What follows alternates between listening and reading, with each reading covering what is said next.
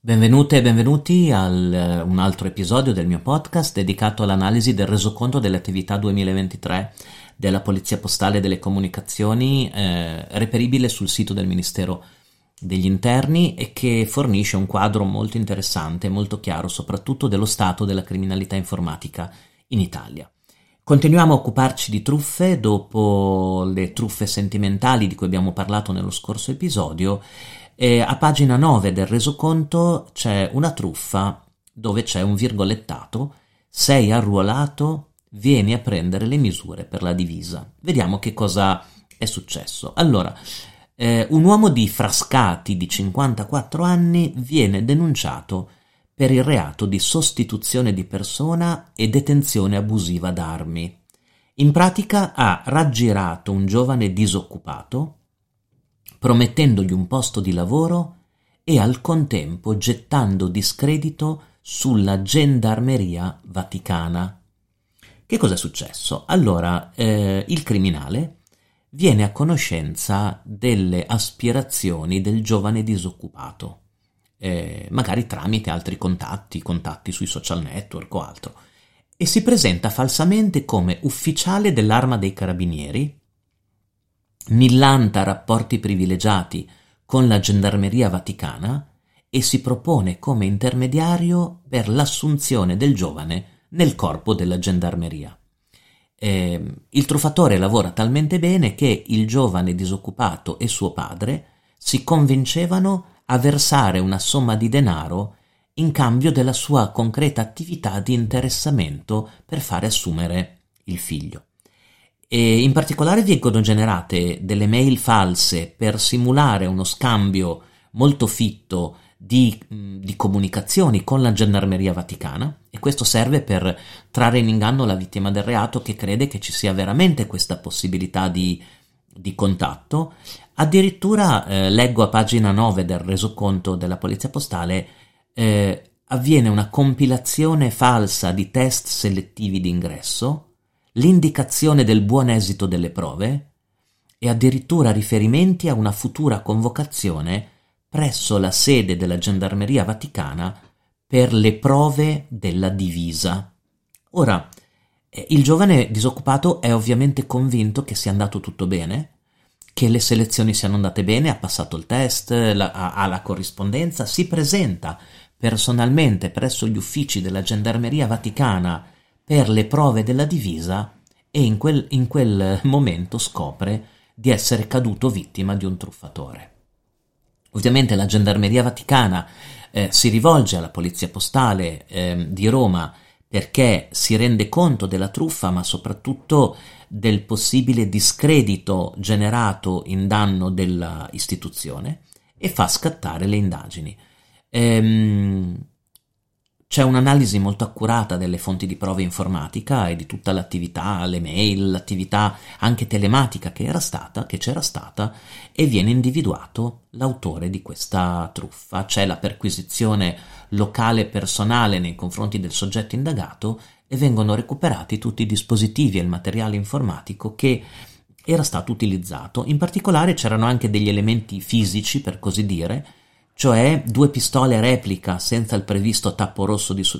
sicurezza e 2 portatessere con delle placche metalliche finte che erano distintivi, ad esempio, dell'FBI. Anche in questo caso, vedete, una truffa che mira alla ricerca, a cercare di soddisfare le esigenze della vittima, analizzando prima le sue esigenze, e che viene creata con particolare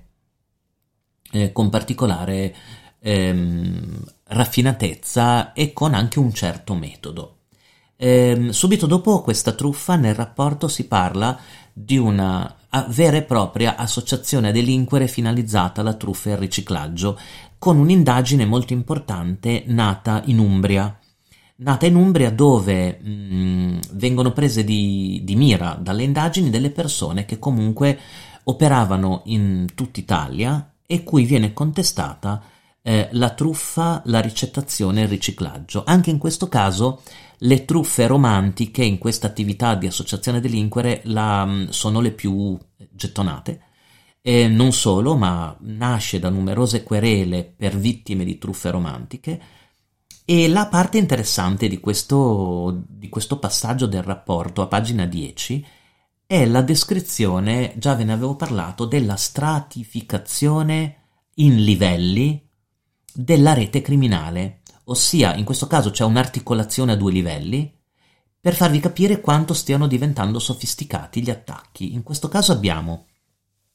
un primo livello, vi leggo il passaggio del rapporto, fortemente gerarchizzato e prevalentemente radicalizzato nei paesi dell'Africa centro-occidentale, si occupava di creare falsi profili al fine di adescare ignare vittime. Il secondo livello, invece costituito da decine di persone deputate al riciclaggio del denaro fraudolentemente ottenuto, aveva l'incarico di mettere a disposizione i propri conti, ovvero di reclutare persone disposte a fornire talvolta inconsapevolmente il proprio conto corrente per far confluire le transazioni illecite, in cambio di una percentuale già stabilita dal gruppo criminale.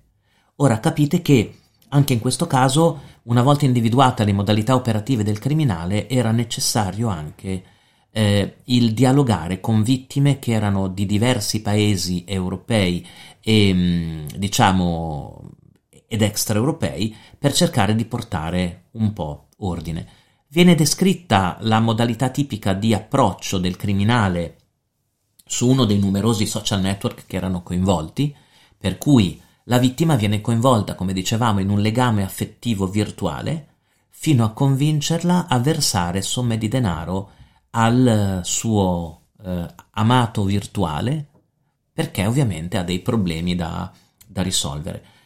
Ovviamente quando il rapporto sentimentale sfocia magari in scambio di video, fotografie o conversazioni particolarmente piccanti, entra in gioco anche l'aspetto estorsivo. In questo caso nel rapporto della Polizia Postale c'è scritto che in alcuni casi venivano effettuate delle vere e proprie estorsioni, minacciando le vittime di pubblicare foto o video intimi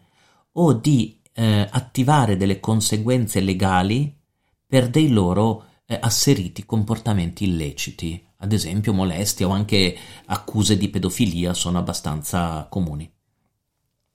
Una volta ottenuti i proventi, cioè il versamento di denaro, il denaro veniva smistato su diversi conti correnti che venivano utilizzati per l'acquisto anche di beni di varia natura, automobili, materiale collegato al mondo delle costruzioni, condizionatori, che veniva poi questo materiale spedito verso la Nigeria all'interno di alcuni container.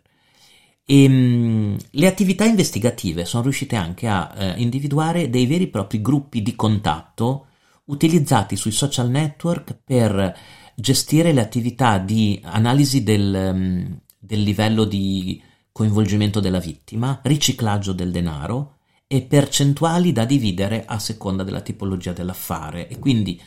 anche si è riusciti in un qualche modo anche a entrare nell'organizzazione criminale stessa. Ecco, ovviamente un'indagine di questo tipo richiede una cooperazione di tantissimi soggetti, tutte le polizie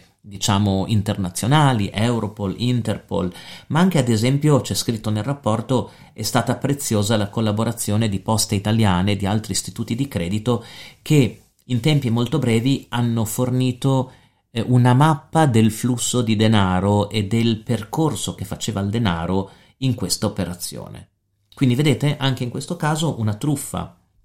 che punta non solo sull'aspetto sentimentale, ma anche truffe estorsive vere e proprie, che è complicatissima nella gestione, è molto articolata a più livelli e con flussi transnazionali di denaro e di dati che rendono le investigazioni sempre più complicate. Noi ci sentiamo in un prossimo episodio per continuare ad analizzare questa casistica specifica illustrata nel resoconto dell'attività della Polizia Postale del 2023. Al prossimo episodio, grazie.